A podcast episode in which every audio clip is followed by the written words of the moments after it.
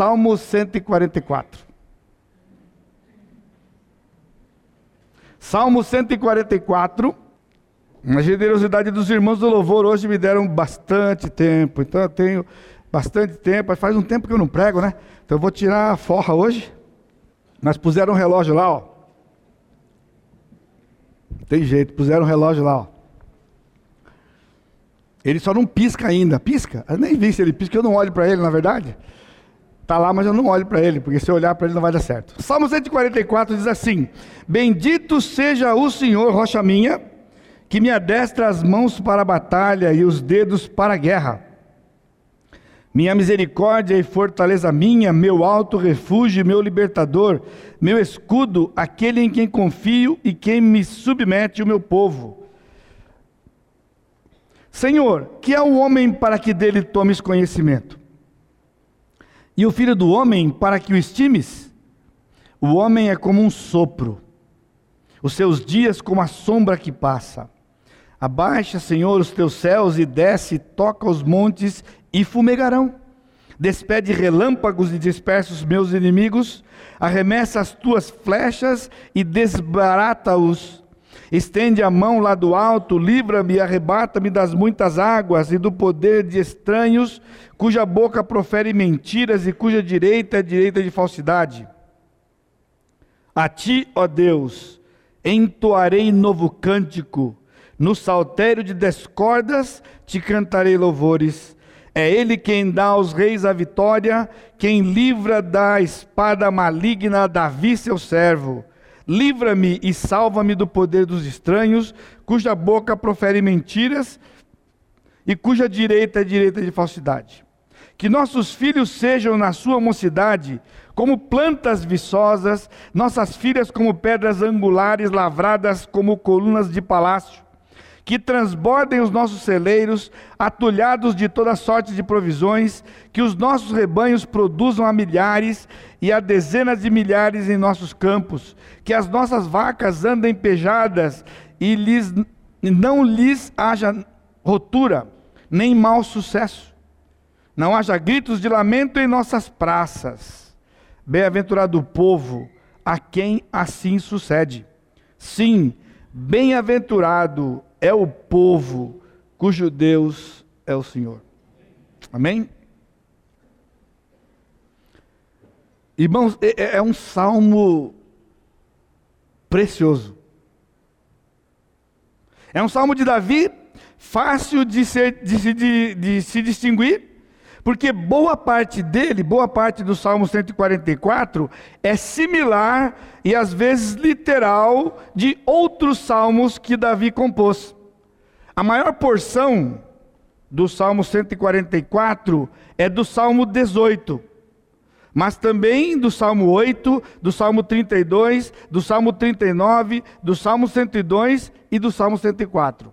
Isso de versos 1 a 11 porque de 12 a 15 é uma porção inédita que nós não encontramos em nenhuma outra parte do saltério.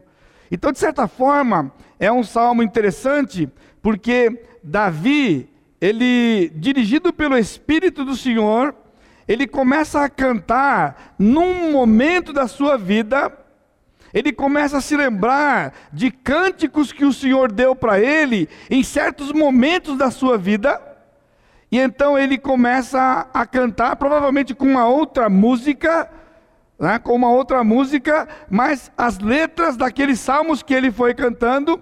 E quando ele chega lá no final, no, no, no, no capítulo, no versículo 11, ele começa com uma parte nova, inédita no seu cântico, que vai fazer do 144 a sua singularidade dos versículos 12 até versículo 15. O Salmo 18, que ele toma como base na sua primeira parte, tem como contexto quando Davi foi perseguido por Saul e por outros inimigos. Mas é interessante e impressionante quando no versículo 3 ele diz: Senhor, que é um homem para que dele tomes conhecimento? Ele está fazendo uma citaçãozinha do Salmo 8. Agora, o que é o Salmo 8? Você não lembra quando nós pregamos isso, com certeza você não lembra. Mas eu preguei aqui na igreja E eu fui para, para Fortaleza e estava de passeio lá em Fortaleza. E chegando lá em Fortaleza, o pessoal, assim, tipo, em cima da hora, falou: Pastor, o senhor pode pregar para gente domingo à noite? Lá na igreja do pastor Armando Bispo. E eu falei: Tá bem, então eu vou pregar. E eu preguei o Salmo 8 lá naquela noite para eles. É interessante, duas plateias bem diferentes, né, não só em tamanho, né? Mas também em resposta. Já mencionei para vocês isso, né? É, então lá, lá a gente começa a pregar, e toda vez que você fala uma coisa que é muito veemente, aí o pessoal rompe em palma, e aí o pessoal, você tem que parar, espera o pessoal acabar, aí você continua, né? Porque o pessoal fica empolgado. Você fala uma verdade dessas que o, o, o, o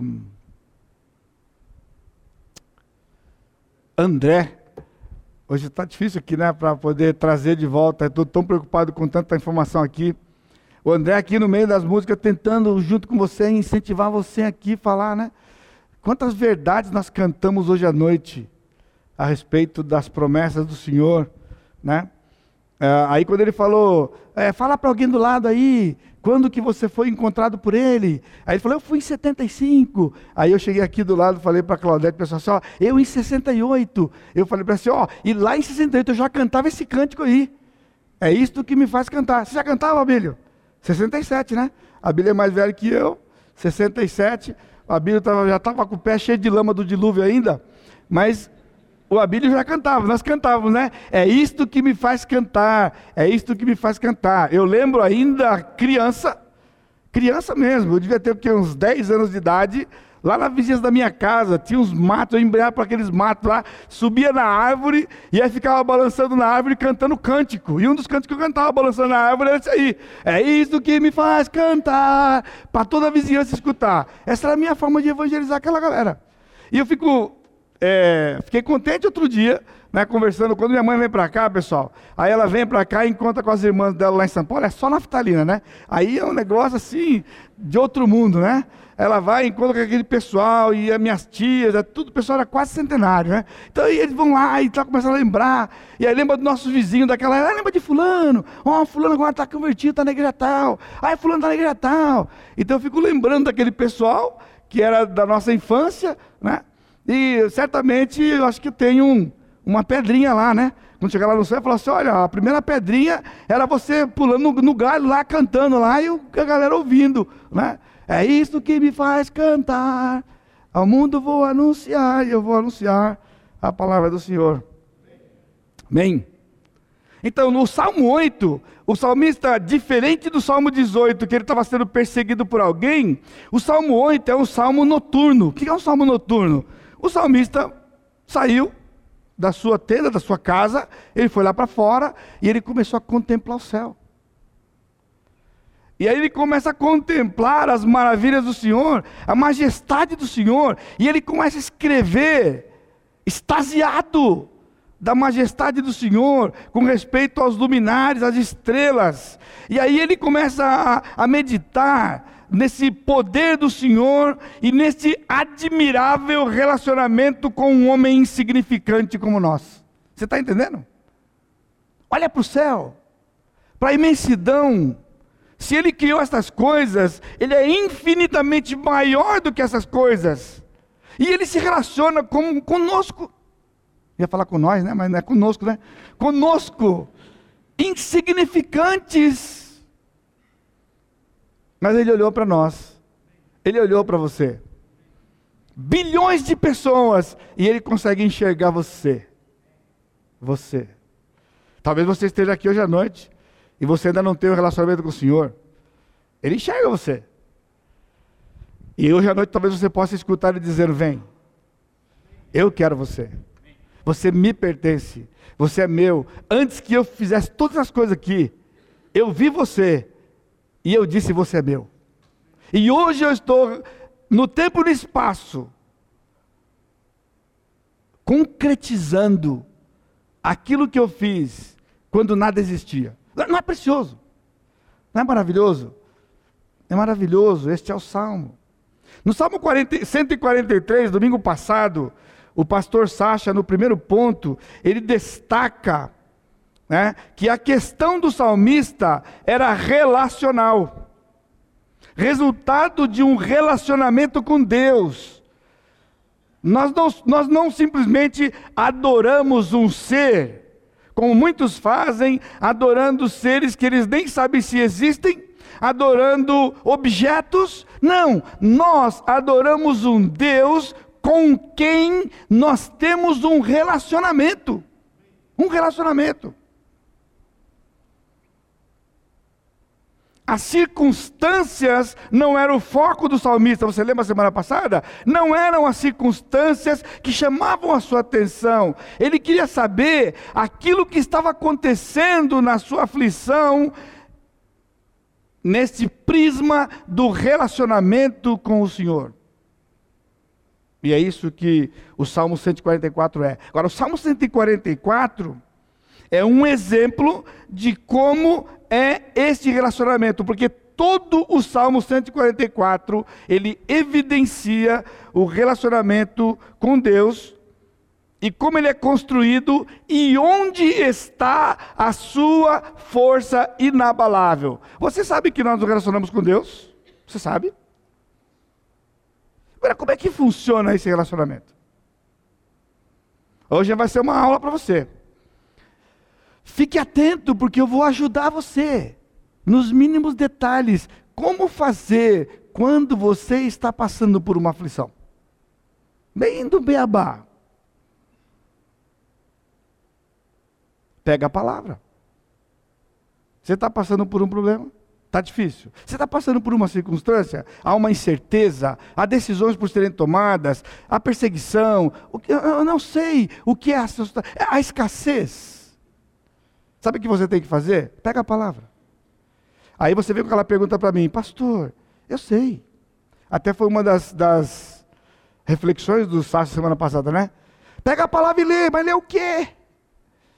Pastor, o que, que a gente lê? O que, que a gente lê? Então a primeira dica para você, lê qualquer lugar. Mas não é a palavra de Deus. Porque às vezes você está tão desnorteado, você está tão abatido, que realmente você não vai saber onde ir. Mas sabe o que é isso aqui?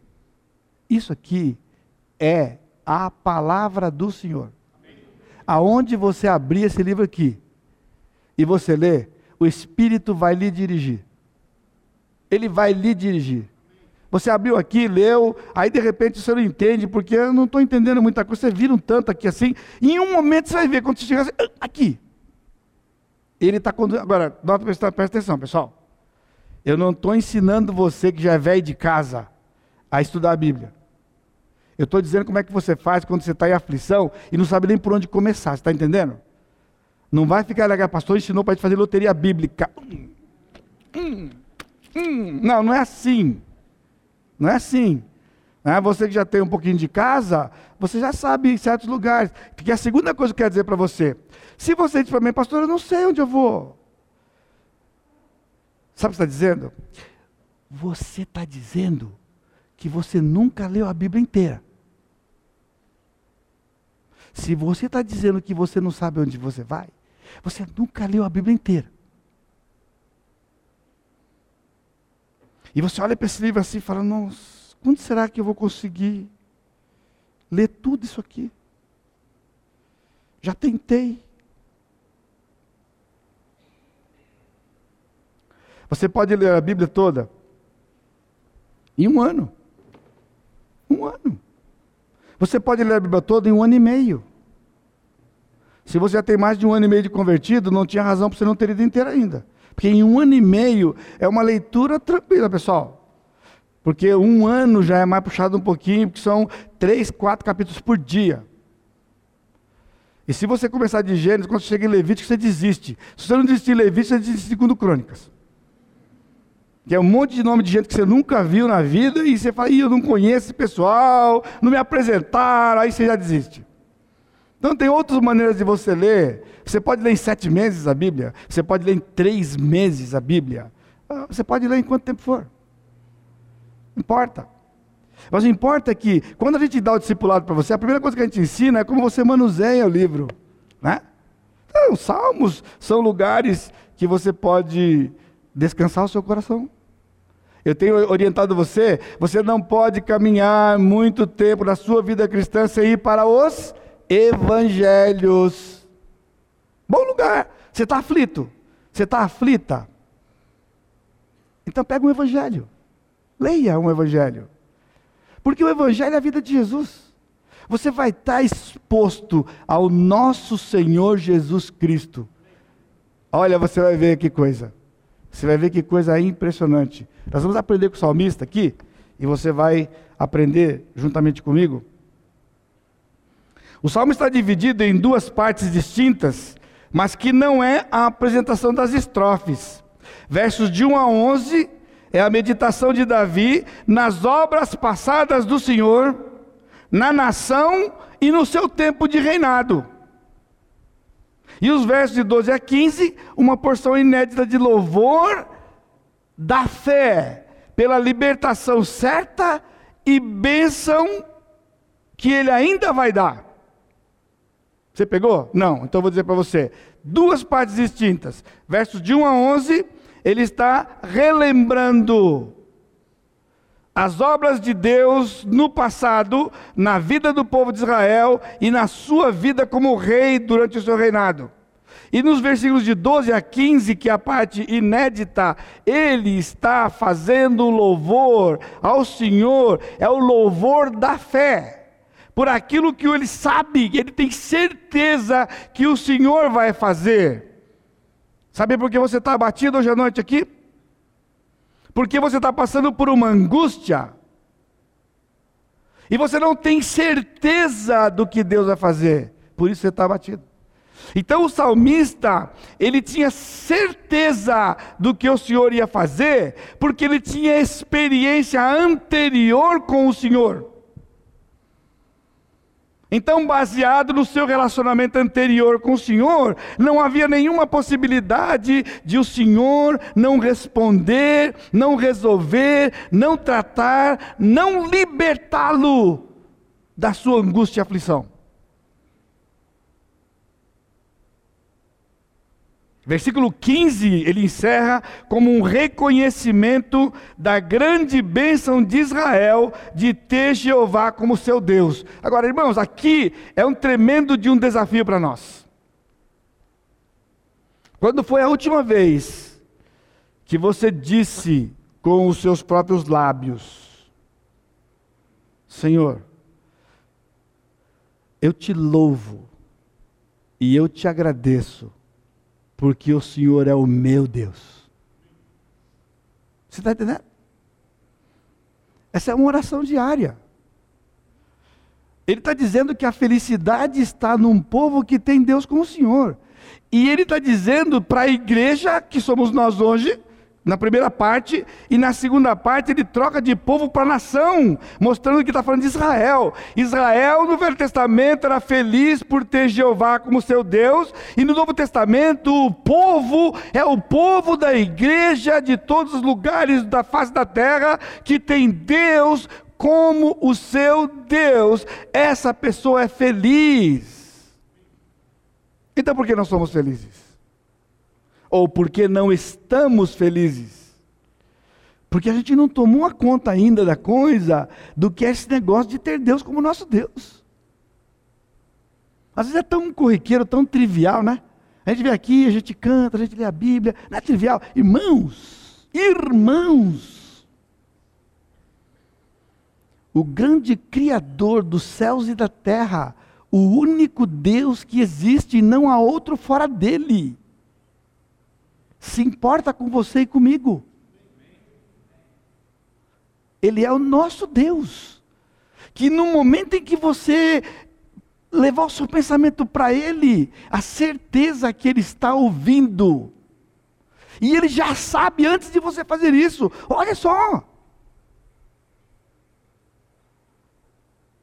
Agora, nós não temos ido lá. Essa é a questão. Você está você tá começando a se identificar comigo agora? Porque quando você está em aflição, a gente fica tão sufocado naquilo que a gente não vai lá. É onde você fala, ah, pastor, eu ando desanimado, eu não tenho tido nem ânimo para ler a Bíblia. Você está entendendo a armadilha? Quando você precisa ler a palavra, todo dia. Mas quando você está desanimado, que você não quer ler, é aí que você tem que ler. É aí que nós temos que ir para a palavra, porque nós vamos recorrer ao nosso Deus. Recorrer a Ele. Rever as promessas dEle. Ah, irmãos, eu estou angustiado. O meu povo já sabe como é que é. Eu me tranco num lugar.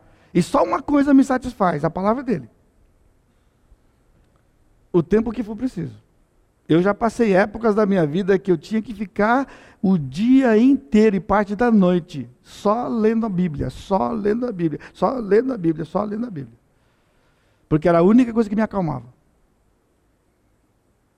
Eu tinha que ler. Eu tinha que ler. Eu tinha que ler. É só isso que, que aplacava o meu coração.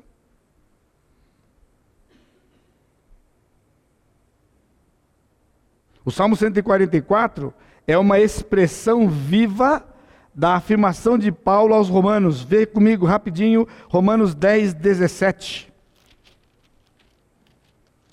Romanos 10, 17. E assim a fé vem pelo ouvir, na outra tradução está pela pregação, e a pregação pela palavra de Cristo. Como é que o crente adquire e aumenta a sua fé? Orando, pedindo para o Senhor? Não. Você lembra daquela informação que eu te dei? As certas orações que Deus não ouve? Uma das orações que Deus não ouve é essa, quando a resposta está na Bíblia. Então não ore para aumenta a minha fé.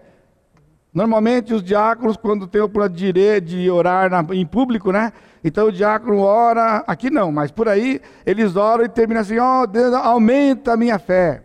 Porque ele acha que isso aqui dá um tchan na oração dele no finalzinho, né? Para dar aquela fechada triunfal na oração, ele aumenta a minha fé. Nada. É, e tem um outro, um outro, outro jeito de, de fechar com chave de ouro, né? A oração. Então ele ora Aí ele diz assim: Senhor, perdoa a multidão dos meus pecados. Então ele dá aquela, aquela fechada na oração. Pessoal, a gente não pede por multidão, não. A gente trata um por um. Umzinho por um ali, ó. Perdoa porque eu fiz isso. Perdoa porque eu fiz isso. Essa ideia de perdoar as multidão dos meus pecados, está na Bíblia não. Está na Bíblia não.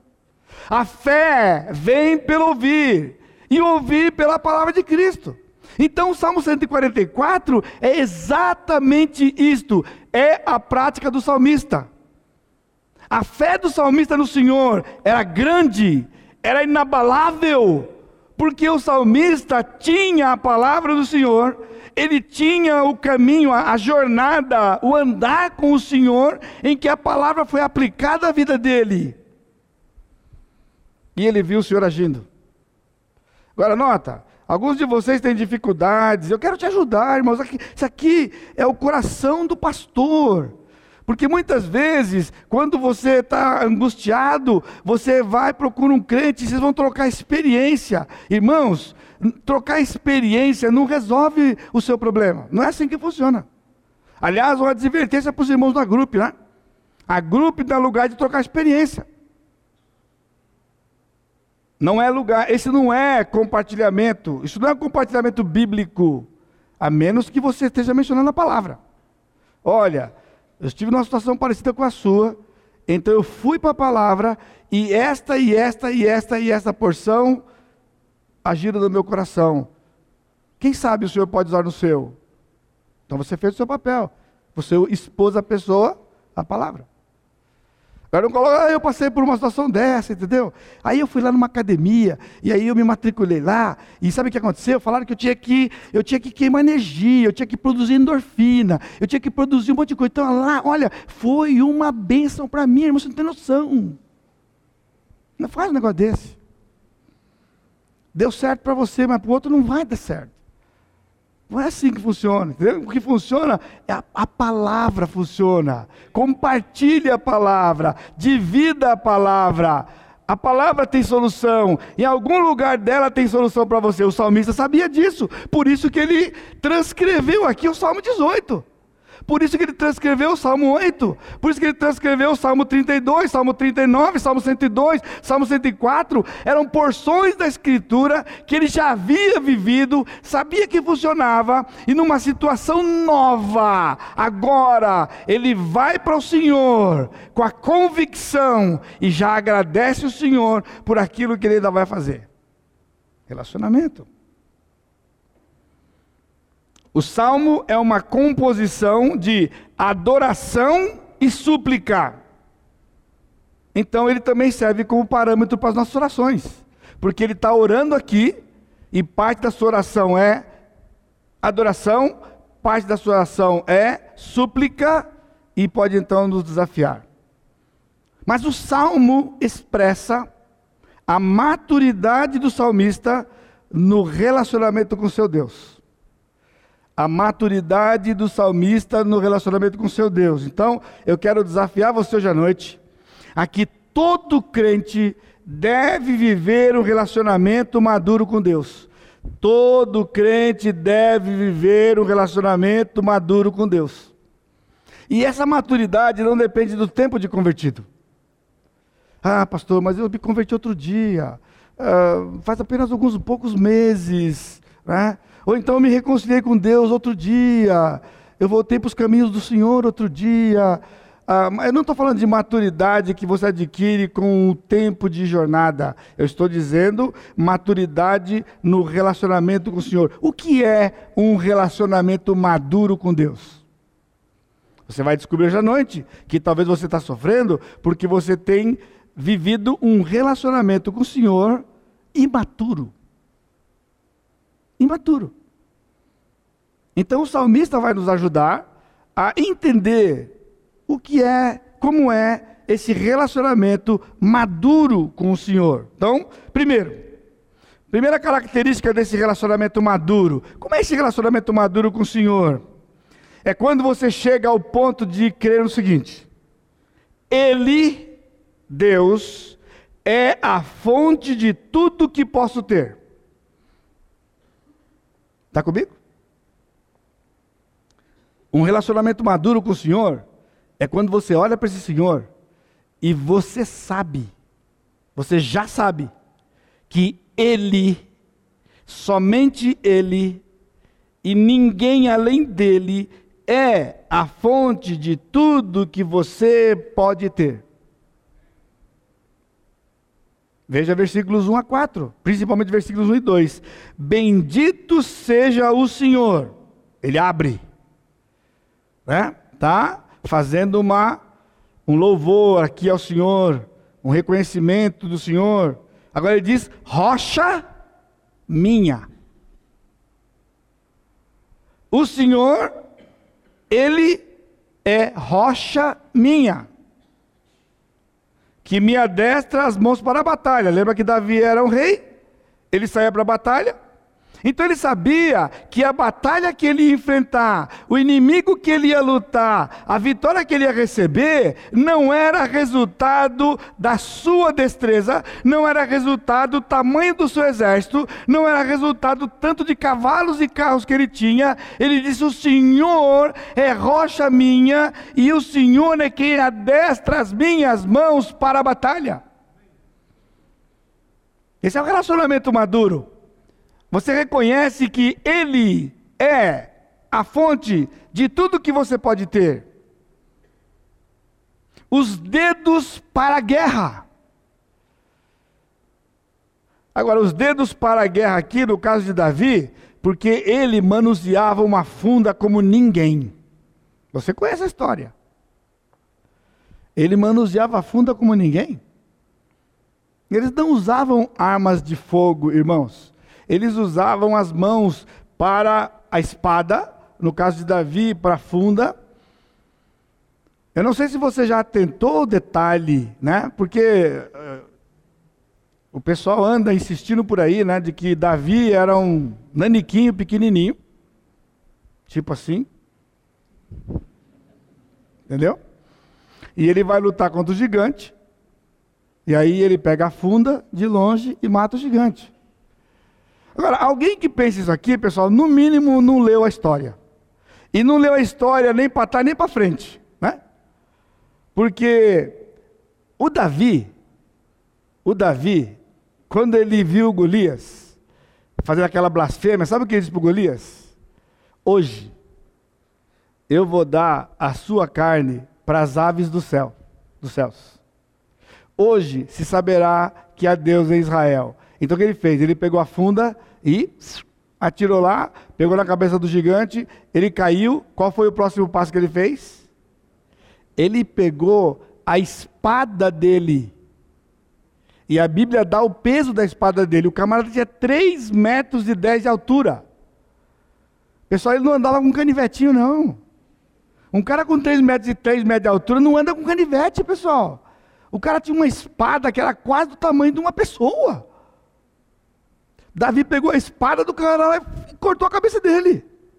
Agora, se você lembra da história, quando Davi estava fugindo de ser perseguido por, por Saul, ele teve que fugir, e ele com seu exército, com os seus companheiros, ele chega lá no, com o sacerdote, fala para o sacerdote: escuta, uh, tem comida? Aí lembra do pão da proposição? Aí ele perguntou: e tem alguma arma por aqui? Que eu falo, rapaz, aqui não tem arma, ó, a não ser a espada do Golias aqui.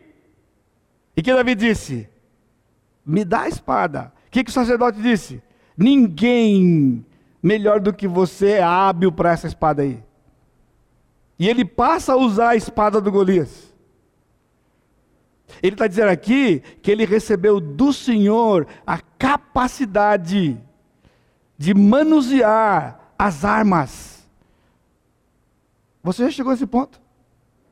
De humildade e dependência de reconhecer que Ele é a única fonte daquilo que você pode ter. Olha o que ele diz minha misericórdia, aqui a palavra resede de novo, que a gente não vou falar de novo para você.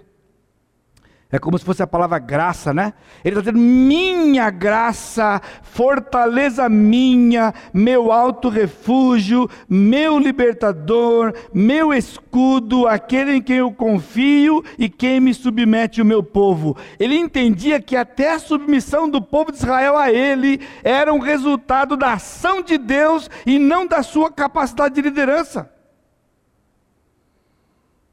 Eu já tenho dito para vocês isso aqui, irmãos. Estar aqui na igreja há 31 anos não tem nada a ver comigo. É a pura graça de Deus e o milagre do Senhor e a capacitação dele. Porque se você conhece um pouco da trajetória, você sabe que seria impossível que eu permanecesse nessa igreja aqui mais do que 4, 5 anos. Como mais ou menos os pastores ficam nas igrejas. Agora, sabe o que era a graça do Senhor? Porque Ele me deu a palavra dEle. E o que prevaleceu e prevalece aqui nessa igreja é a palavra dEle. Então, como o povo não podia vir com a palavra dele, não tinha jeito de me tirar daqui. Porque o Senhor estava fazendo uma obra pela Sua palavra porque Ele é a única fonte daquilo que eu posso ter. É assim com você. Então você pega hoje, para um pouco, veja a sua situação, a sua dificuldade, a sua aflição. Olha para o Senhor. Talvez pela primeira vez você vai dizer assim: Senhor, o Senhor é o meu Senhor. Você já percebeu quando eu oro, como que eu termino?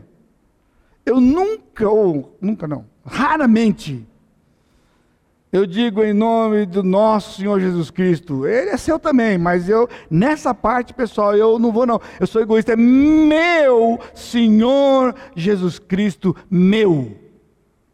É isso que faz a diferença no relacionamento. O salmista está dizendo: meu, minha, meu, minha, meu, minha, meu. Diga para o Senhor: o Senhor é meu. O outro não ficar chateado, fala nosso também. Mas é meu.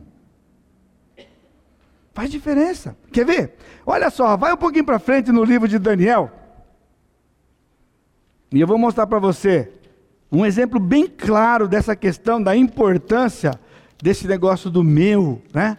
Então, Daniel capítulo 1, Daniel recusa de comer a comida, E aí o camarada fica com medo de morrer, e Daniel pede para testá-lo dez dias, Daniel ficou mais coradinho do que os outros, e aí ele pegou a dieta, e tal, tal, tal, tal. Aí no final o rei reconheceu, em versículo 19, então o rei falou com eles, e entre todos não foram achados outros como Daniel, Ananias, Misael, Azarias, por isso passaram a assistir diante do rei. Em toda a matéria de sabedoria e de inteligência sobre o que lhes fez perguntas, os achou dez vezes mais doutos que todos os magos encantadores que havia em todo o reino. Salomão, é, Nabucodonosor aqui, ele reconhece o quê? O Deus de Daniel. Capítulo 2, ele diz claramente isso.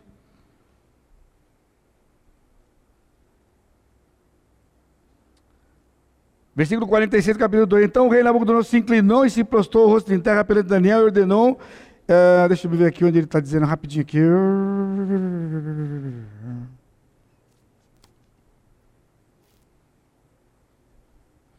47. Disse o rei a Daniel: Certamente o vosso Deus, viu? O vosso Deus é o Deus dos deuses e o Senhor dos reis. Ele não parece estar fazendo uma declaração como nós? Quem é Jesus? Ele é o Rei dos Reis. Ele é Senhor dos Senhores. Não foi o que ele disse aqui? Mas ele disse, ele disse, ele disse o vosso Deus é Deus dos deuses. Às vezes você está assim. Quando você fala, o nosso Deus é muito grande, eu sei que o nosso Deus pode fazer as coisas. No capítulo 3, ele quis matar como rebeldia os três amigos de Daniel. E quando eles foram livres, versículo 29 do capítulo 3, portanto, faça um decreto pelo qual todo povo, nação e língua que disser blasfêmia contra o Deus de Sadak, Mesaque e Abidinego, seja despedaçado, suas casas feitas monturos. De quem era o Deus? O Deus deles. Agora ele já colocou na galeria dos deuses. Deles. Agora veja o capítulo 4, versículo 1 o rei Nabucodonosor, a todos os povos, nações, homens, todas as línguas que habitam em toda a terra, paz vos seja multiplicada. Pareceu-me bem fazer conhecidos os sinais e maravilhas que Deus, o Altíssimo, tem feito para comigo. Você viu? Aqui no capítulo 4, o homem está convertido. Sabe por quê? Porque agora não é mais o Deus de Daniel, não é o vosso Deus, não é o Deus deles, é o meu Deus, ele fez para mim, ele fez comigo.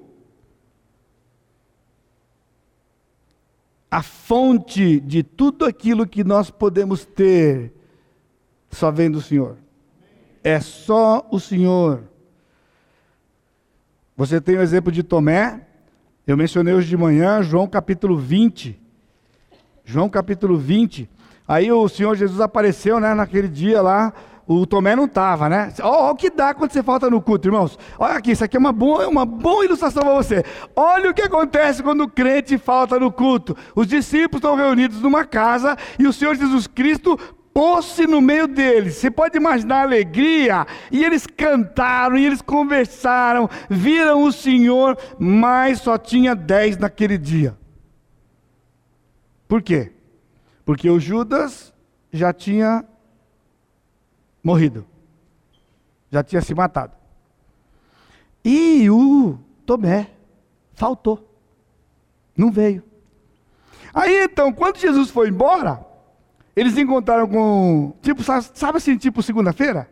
Quando você encontra, irmão, mas o culto foi uma bênção. O culto foi uma maravilha. É mesmo? Foi uma maravilha. Foi. Ah, mas eu acho que não foi tudo que você está dizendo, não. Não foi tudo isso aí. Eu não estava lá para ver. Ele está falando aí, eu posso até acreditar, mas eu só acredito se eu ver. É assim, o cara falta no culto e ainda questiona o outro que falou no outro dia. Aí então, os discípulos chegam, olha, o Senhor Jesus Cristo apareceu. Ele vocês estão de gozação comigo, né? Vocês estão de gozação comigo, né? Cristo apareceu. Não, ele apareceu. Olha, foi uma bênção que ele apareceu. Foi um tempo tão maravilhoso contemplar o Senhor. E ele debochando. Oito dias depois, estão reunidos os discípulos. E nesse dia o Tomé não faltou, Tomé estava lá. E o Senhor apareceu. Agora presta atenção. O seu problema não chama-se Edson Naves. Está entendendo? O seu problema não é Edson Naves. Porque quando ele apareceu ali, ele olhou, ele largou todo mundo no cantinho e falou: Tomé, você está aqui, meu filho, vem aqui, vem aqui pertinho de mim. Aí o Tomé ficou com aquela carona, né? Se fosse você, você ia? Eu não ia. Eu não ia. E ele, vem cá, vem cá. Olha só, põe a mão aqui. Põe a mão aqui. Olha aqui. Você está vendo aqui? Sou eu. Não sejas incrédulo, mas crente. Bem-aventurados que não viram e creram. Tomou uma lavada. Mas foi uma lavada do Espírito, irmão. Sabe qual foi o efeito? Esse homem cai de joelhos. E o que ele diz? Senhor meu e Deus meu. Ele não disse nosso Deus, ó oh, Senhor Jesus, nosso Deus, Senhor meu e Deus meu. É o que está faltando para você. De você desfrutar desse relacionamento com o Senhor de maneira pessoal. Meu Deus. Chega para ele e fala: Meu Deus, o meu coração está apertado, Senhor. Meu Senhor, minha rocha, meu sustentador. Agora, se você não o tem como sustentador, como é que você vai dizer isso para ele? Você está entendendo? Onde está a sua dificuldade? Porque quando você está passando por um problema, você não vai para a Escritura. Porque você fica naquela, mas onde que eu vou? Eu não sei onde eu vou, eu não sei onde eu vou. E não vai. Vai para o sétimo céu depois. Vocês não entenderam a brincadeira, né? A maior parte de vocês nem sabe, quem não sabe nada. Tititi, tá bom? Faz pro tititi. Você está entendendo? Não vai para a escritura porque a escritura não sei o quê, então você vai, vai depois para uma revista, você vai para uma televisão, você vai para algum lugar tentar acalmar um pouco, apaziguar o seu coração, assistir um programa que preencha você. Você está entendendo? A Bíblia, é, você não sabe por onde ir, irmãos. A Escritura, ela é o resultado, é, ela é o vínculo que você tem com o Senhor de ir para Ele e dizer: Meu Senhor, eu estou tão complicado que eu não sei nem onde eu vou. Senhor pode me dirigir? Senhor pode me guiar para a sua palavra? Me guia. Irmão, você acha que o senhor não responde isso? Será que há alguém aqui nesse recinto que acredita que o senhor não vai responder se você disser isso para ele? Senhor, me leva para algum lugar na tua palavra. Na tua palavra, me leva para algum lugar. Eu preciso de águas tranquilas. Eu preciso de pasto verdejante. Olha, sem contar que você tem os pastores aqui que podem ajudar você. Mas estou dizendo que você nem precisa disso se você não quiser. Lá na sua casa, onde você estiver, diz para o Senhor: Meu Deus, eu estou em angústia profunda. Eu não sei o que fazer. Me dá, me dá a resposta da tua palavra, que o teu Santo Espírito me conduza aqui nesse lugar. E o Senhor vai levar você. Ele vai levar você. Agora, normalmente ele vai levar você para consertar um monte de coisa também, né? Vai consertar.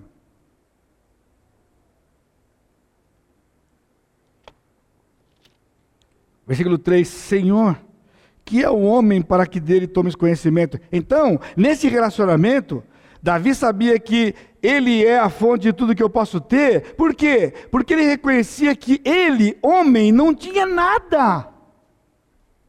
Nós ainda achamos que somos alguma coisa somos inteligentes, somos bem-sucedidos, nós temos boa profissão, muitos de nós, nós temos casas confortáveis, nós temos recursos, então nós achamos que temos um punhado de coisas, nós não estamos entendendo o que ele está dizendo aqui, o homem o que ele é, para que o senhor tome conhecimento, o filho do homem que o estimes, o homem é como um sopro.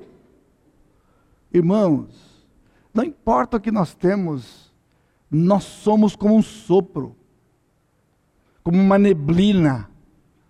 Essa é a nossa vulnerabilidade. Por isso você está sofrendo, meu irmão.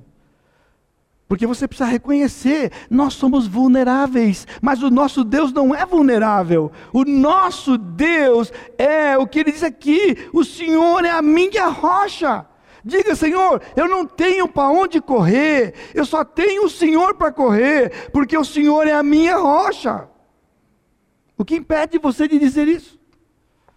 Você está recorrendo a coisas, você bate aqui, bate lá, você vai na conversa de um ali, tem alguém que pode ajudar você, e você sai se batendo para todo lado, quando você podia dizer: Senhor, o Senhor é a minha rocha.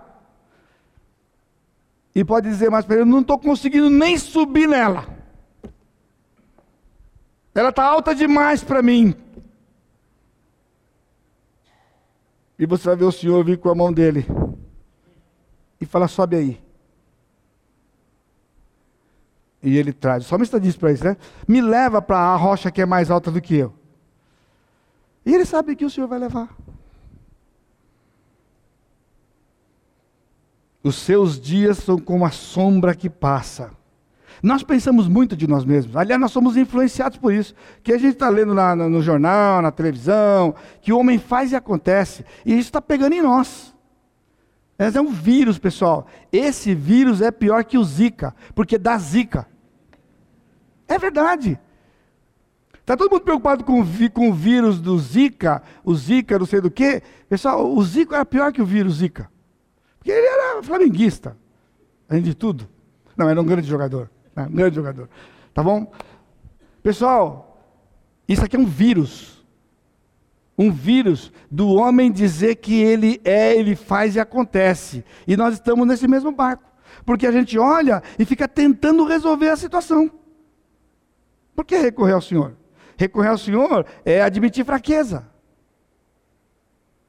Você tem que ser forte. Nós não temos que ser forte. Nós temos que crer no nosso Deus. Nós temos que crer. Ele é forte. Ele é forte, ele é forte. Ta, ta, ta, ta, ta, ta, ta, ta.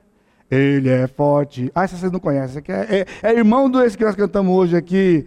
É, tudo é possível. Você procura o outro depois, que está juntinho, é o mesmo lugarzinho do outro. Segundo, versículos 5 a 8.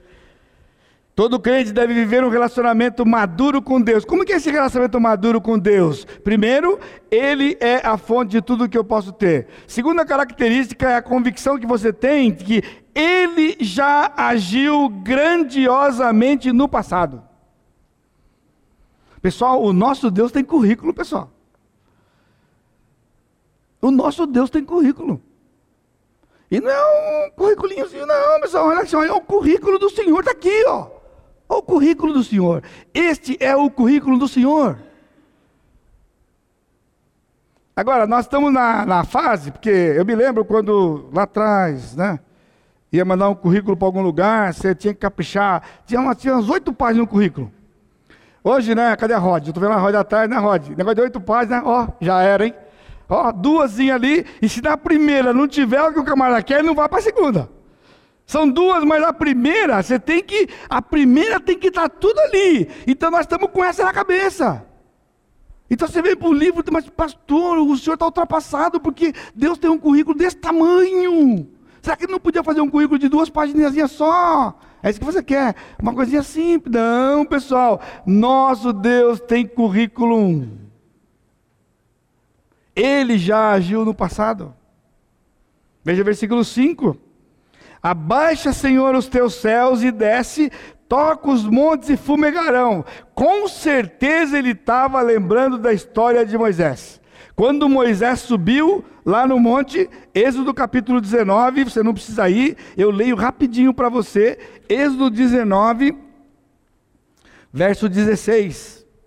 Ao amanhecer do terceiro dia, houve trovões e relâmpagos e uma espessa nuvem sobre o monte e muito forte clangor de trombeta, de maneira que todo o povo que estava no arraial se estremeceu. Quando o Senhor desceu no monte, chacoalhou a terra. Quem é que pode fazer alguma coisa para você e para mim, meu irmão? Sem a permissão dele? Ninguém. Ninguém. Só se ele deixar. Então, se ele deixar, o negócio é com ele. Então o salmista sabia: abaixa, Senhor, os teus céus e desce, e quando o Senhor toca os montes, com certeza vai pegar fogo. Versículo 6: Despede relâmpagos e dispersa os meus inimigos, arremessa as tuas flechas, desbarata-os. Com certeza ele estava lembrando de Josué quando ele foi quando ele foi possuir a terra e ele estava lutando contra os cananeus em Josué capítulo 10. O Senhor apareceu, o Senhor fez uma um estrondo no meio daquele povo. O Senhor parou o sol. Sabe o que ele disse? Sol para e o sol parou. Lua, você fica lá, não sai daí, porque se a lua viesse a bater no sol, sol você fica aqui, e lua fica lá. O Senhor estava agindo.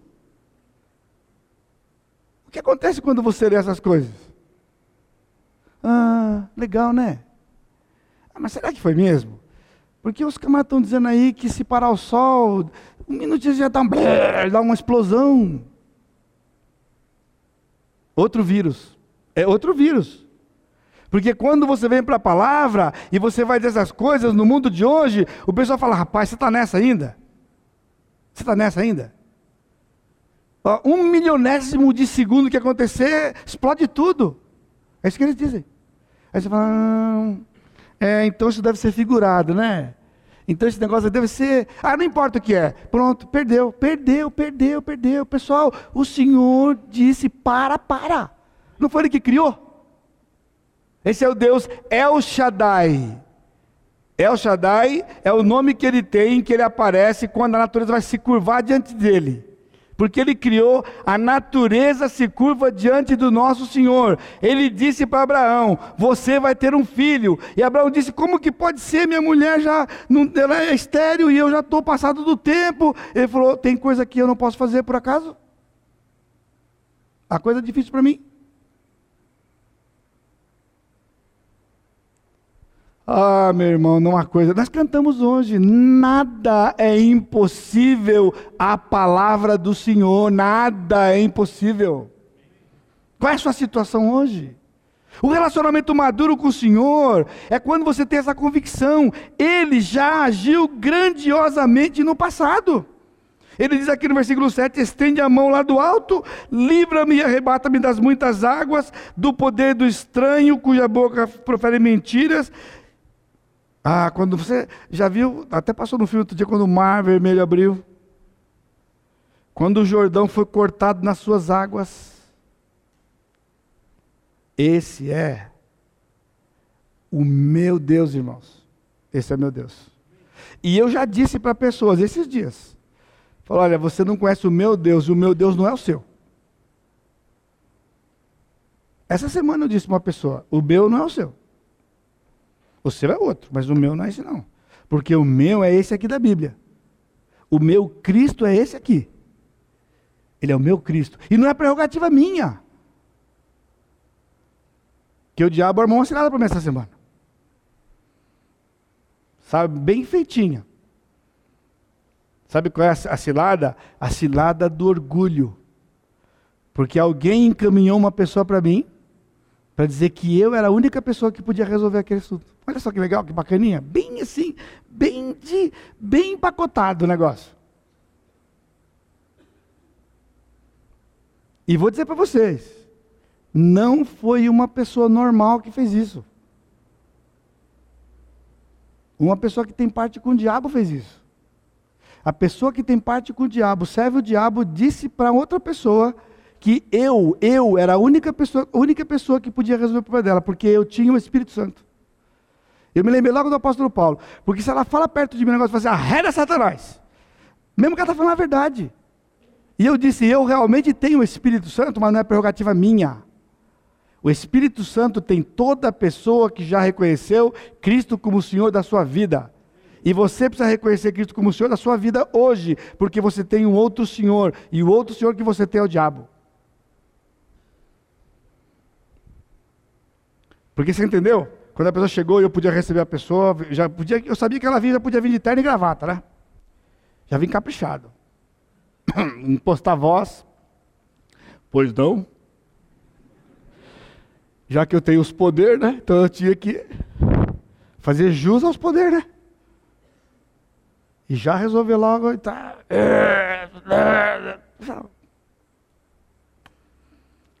O diabo arma ciladas.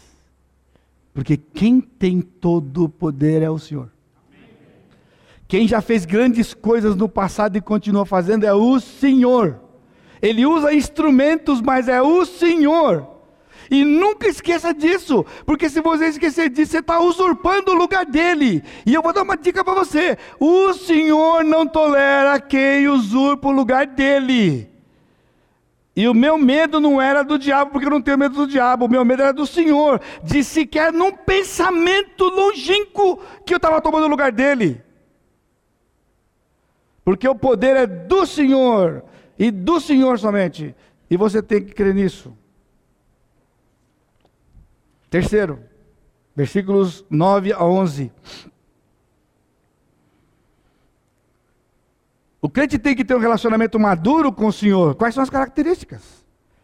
Ele agirá novamente em meu favor e eu o louvarei. Então, tudo que a fonte de tudo que eu preciso está nele. Segundo lugar, ele já agiu grandiosamente no passado. Terceiro lugar, ele agirá novamente em meu favor, e eu louvarei. Versículo 9, ele disse: A ti, ó Deus, entoarei novo cântico. Sabe o que significa novo cântico para Davi? Novo cântico é que cada vez que o Senhor agia, Davi fazia um cântico. Então ele podia olhar a sua trajetória com o Senhor pelos cânticos que ele escreveu. Eu já preguei para vocês anos atrás, acho que lá na Maranatinha ainda, quando eu fiz uma mensagem avulsa do Salmo 23. O Salmo 23, irmãos, é a narrativa da experiência de Davi com o Senhor. Eu, eu posso imaginar como se Davi fosse alguém já velho, ele está sentado num banquinho e alguém chegar para ele e falar assim: Davi, eu sei que você é o rei segundo o coração de Deus, que você tem assim uma comunhão íntima com o Senhor. Quem é o Senhor? Quem é o Senhor?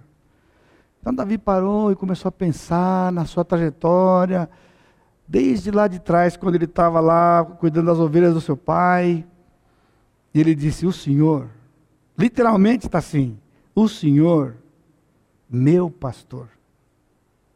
Ele não é, é meu pastor, não está escrito lá, é o Senhor, meu pastor. De nada eu tenho falta. De nada eu tenho falta. Ele me satisfaz em todas as coisas. O hino do passado é Cristo satisfaz. Cristo satisfaz tudo Ele é para mim. Lá na cruz morreu, por mim sofreu no Calvário. É assim que eu sei, seu amor ganhei. Ele satisfaz. Então, quando Davi diz: A ti entoarei um novo cântico no saltério de dez cordas, te cantarei louvores. Ele está dizendo: É certo que o Senhor vai agir de novo. E quando o Senhor agir, eu vou cantar um novo cântico para o Senhor. Eu vou escrever uma nova canção. Eu vou, eu vou, escrever uma canção que fala do Senhor como meu Senhor, como meu Deus. Há um hino do passado que um homem escreveu numa época específica dos Estados Unidos, sendo um país cristão, uh, as propagandas dos produtos uh, em muitas partes do país eram feitas as músicas das propagandas dos, dos comerciais eram hinos, hinos que eram cantados nas igrejas. E havia um homem escritor, compositor, e ele assim era um homem separado pelo Senhor para fazer aquilo. E as companhias o contratavam para ele escrever os cânticos, e ele escrevia os cânticos para os comerciais, e bombava o negócio assim de uma maneira impressionante, porque o pessoal crente era movido pela música e, consequentemente, então o comercial atingia o seu objetivo. Isso durante anos. E um dia esse grupo, um grupo desses de comerciantes pediu para esse homem é, escrever um hino. E ele escreveu um cântico, um cântico para um desses comerciais. E aí então, quando ele apresentou o cântico, o pessoal leu e eles disseram o seguinte: olha, como sempre, o que você fez é um negócio impressionante, com certeza isso aqui vai bombar. Só que eu queria fazer um pedido para você. Ah, os tempos estão mudando, as coisas estão mudando aqui, e eu queria que você tirasse algumas palavras daqui, tipo cruz, negócio do sangue de Jesus. Então, um, olha, uns pequenos arranjos, eu sei que você sabe como fazer isso, como ninguém, uns pequenos arranjos. E você pode trazer aqui, que isso aqui com certeza vai atingir a expectativa.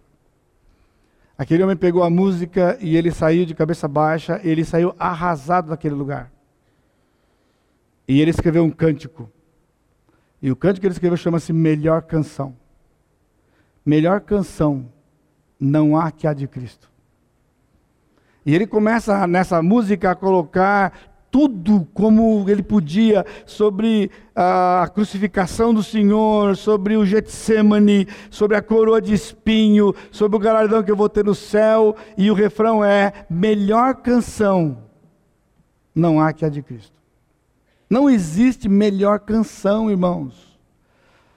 Nós não temos este dom de compor as músicas, não está em nós, na maior parte de nós, de escrever as letras. Mas você pode dizer, você pode pronunciar para as pessoas o que o Senhor tem feito. Cante louvores ao Senhor. Tem tantos hinos que algum de... Olha, o, o André, nós não conversamos nada sobre isso hoje à noite. Talvez ele viu o salmo, não sei se ele viu o salmo. Irmãos, tudo que foi cantado aqui hoje à noite tem tudo a ver com o salmo que nós estamos falando aqui.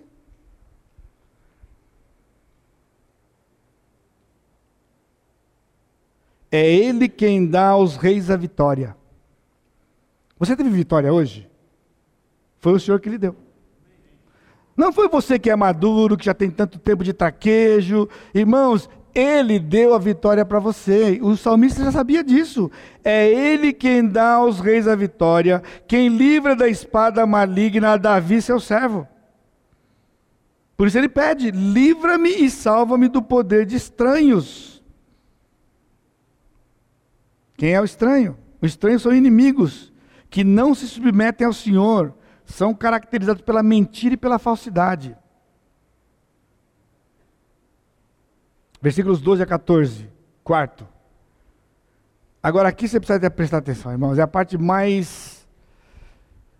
Não é importante, mas é mais complicada do salmo, porque ele diz assim: Que nossos filhos sejam na sua mocidade como plantas viçosas, nossas filhas como pedras angulares, lavrados como coluna de palácio, que transbordem nossos celeiros atulhados de toda sorte de provisões, que os nossos rebanhos produzam a milhares, a dezenas de, de milhares em nossos campos, e que as nossas vacas andem pejadas, não lhes haja rotura, nem mau sucesso, não haja gritos de lamento em nossas praças.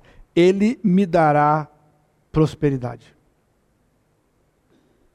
O relacionamento maduro com o Senhor é a certeza, é a convicção, por tudo que está nesse livro, por tudo que ele tem feito, de que ele vai nos dar prosperidade.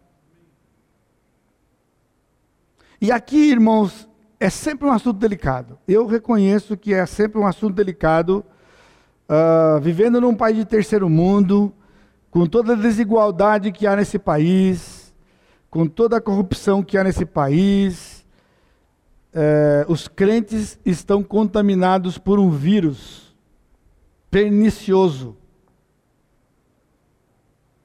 Por que passamos necessidades? Por que passamos necessidades?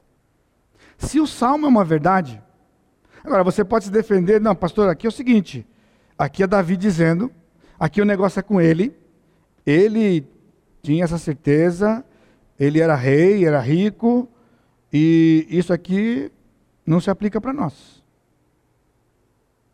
Então você pode, talvez você tenha vivido assim, quando você olha para passagens como essa, né? No Retiro dos Homens tem o cântico oficial. O cântico oficial não foi ninguém que escolheu, eu escolhi. E o cântico oficial é o canto do gafanhoto. Alguns têm dificuldade com o canto do gafanhoto. Irmãos, aquilo é uma verdade da Escritura do Senhor. O gafanhoto não vai tocar naquilo que o Senhor me der. É uma verdade para Israel e é uma verdade para nós. Aqui ele está dizendo que a prosperidade que ele vai dar é na família, é na provisão, transbordem os nossos celeiros e na riqueza. Então a pergunta é: por que passamos necessidade? Eu vou perguntar bem baixinho. Será que Deus tem preferência de filhos? Será? Já passou isso pela sua cabeça? Não, não, não precisa confessar agora. Não é? Porque isso aqui, aí a gente vê.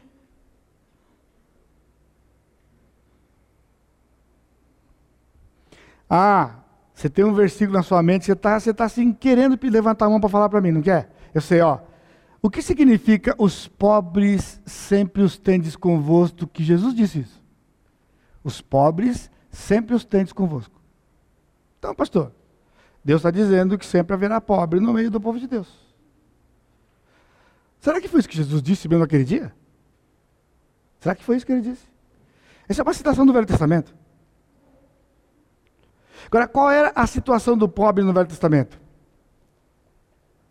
Porque quando o povo de Israel saiu do Egito, o povo saiu, quem lembra que eu preguei isso aqui em Êxodo? O povo saiu rico do Egito. Porque ele falou: pede para o seu vizinho ouro. Pede para o seu vizinho ouro para ver o que acontece. Lá no Egito pediu, eles deram, deram ouro. E deram ouro que deu para construir todo o tabernáculo e sobrou, porque Moisés falou: chega, para. Agora, teve alguém que saiu sem ouro. Já começou aqui.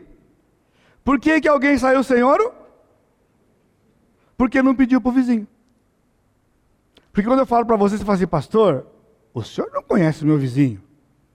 O meu vizinho atravessa o Paraíba com dois sorrisais na mão, a nado, e ele chega do lado de lá com os dois sorrisais sequinho. Esse aqui é o, o meu vizinho. Então, então vai lá e não pede. Qual foi a palavra do Senhor? Pede para o seu vizinho. Ele não pediu para você avaliar o seu vizinho, ele disse: pede para o seu vizinho.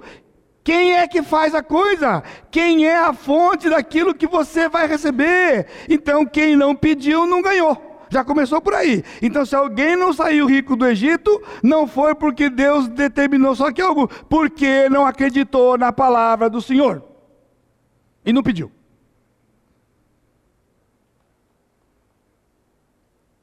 Quando o povo entrou na terra prometida, a terra foi dividida por toda a nação.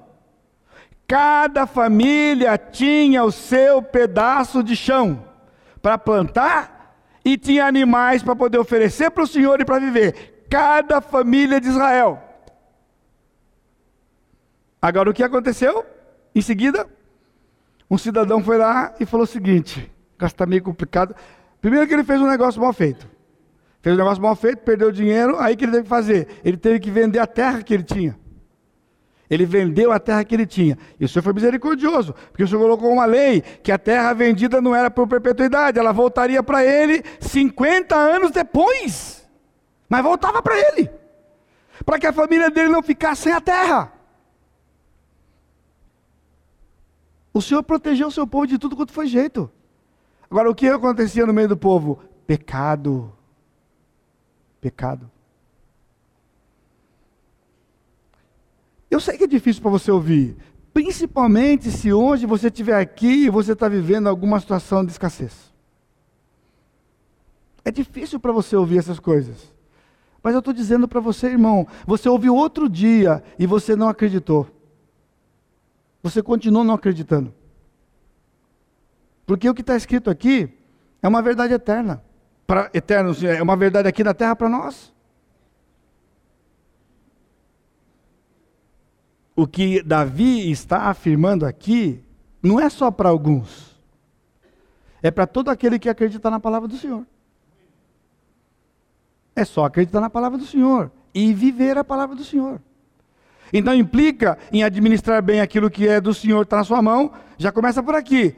Você sabia que tudo que está na sua mão pertence ao Senhor? Não é seu. Então você não pode gastar como você quer. Você não pode gastar a hora que você quer. Tem que perguntar para Ele se você pode gastar. Tem que pedir autorização para o Senhor. Se você não pedir autorização para Ele, você pode estar tá fazendo uma coisa que Ele não aprova e Ele não vai abençoar. Então aí as coisas começam a acontecer. As coisas começam a acontecer. Nós temos aqui receitas e mais receitas na palavra.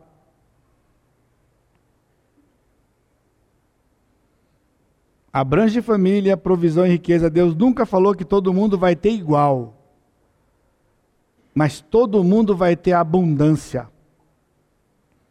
E a abundância vai ser proporcional à sua generosidade. E a abundância vai ser proporcional à fé que você tem que tudo pertence ao Senhor. Se você segura, vai torrar e vai sumir. É assim que a palavra diz. Por isso, irmãos, olhe para cá. Relacionamento maduro com o Senhor é acreditar que tudo que nós precisamos, a única fonte é Ele. É Ele e somente Ele. É acreditar que Ele já agiu no passado grandiosamente. Ele tem currículo. É acreditar que Ele vai agir de novo e nós vamos cantar para o Senhor. Confessa o pecado, reconhece que você tem sido um mau mordomo das coisas do Senhor. Clama ao Senhor, pede para o Senhor a intervenção dele e ele vai mudar a sua sorte. Usando a expressão sorte aqui, você está entendendo o que é? Vai mudar a sua situação. Corrigi aqui, voltei e tal. Sua situação. O crente não tem sorte, porque sorte. Uh, o crente não tem azar, porque azar é falta de sorte. Não, não está.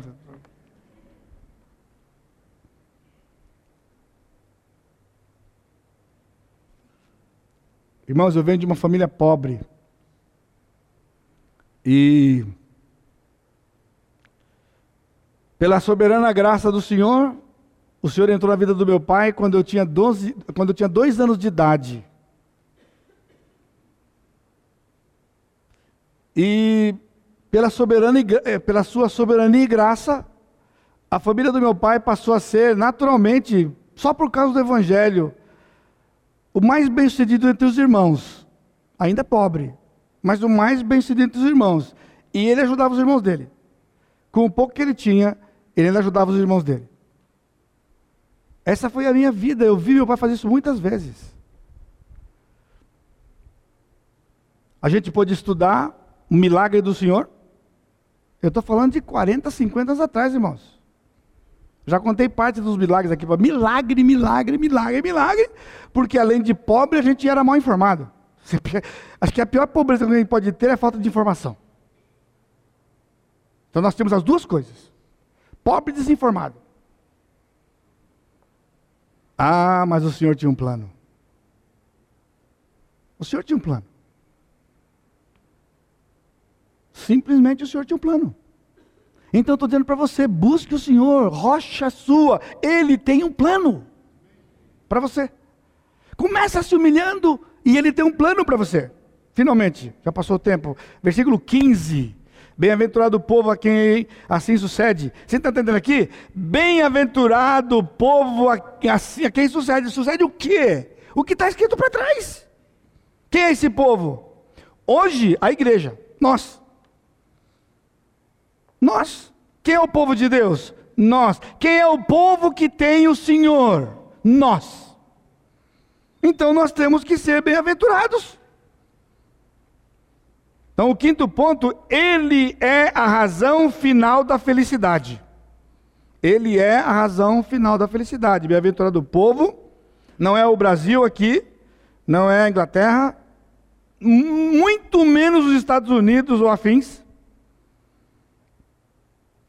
é a igreja, o povo de Deus. E ele diz mais: sim, bem-aventurado é a nação, o povo cujo Deus é o Senhor, Israel, que está hoje sob disciplina, mas há promessas nesse livro para ele, que ele vai restaurar esse povo.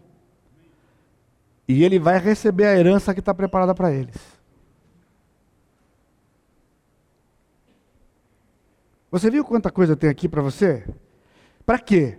Para que você saia daqui hoje glorificando ao Senhor e diferente do que você entrou. A perspectiva para nós. Um relacionamento maduro com o Senhor. Ele é tudo.